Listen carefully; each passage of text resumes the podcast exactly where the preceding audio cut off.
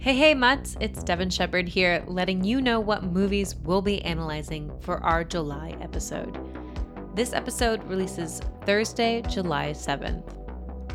I know you'll have some Independence Day hangovers to nurse, as will I. So, what could be better than spending the day on the couch watching some good horror movies?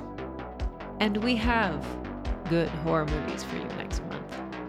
We'll be diving deep into the monstrous feminine that is discussing feminism, female sexuality, and a woman's autonomy.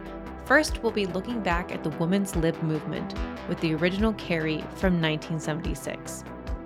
This is a classic. I feel like I don't have to sell this one to you.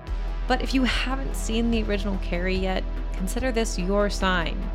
The film is available for free on Amazon Prime and to rent or buy pretty much anywhere else.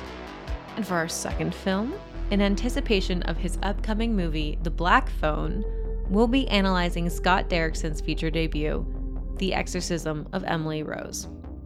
Before Doctor Strange, before Sinister, Derrickson had Emily, and Emily gave us nightmares.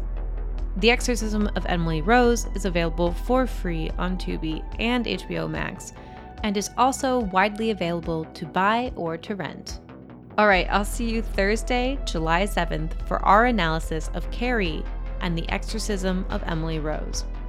See ya, Mutts.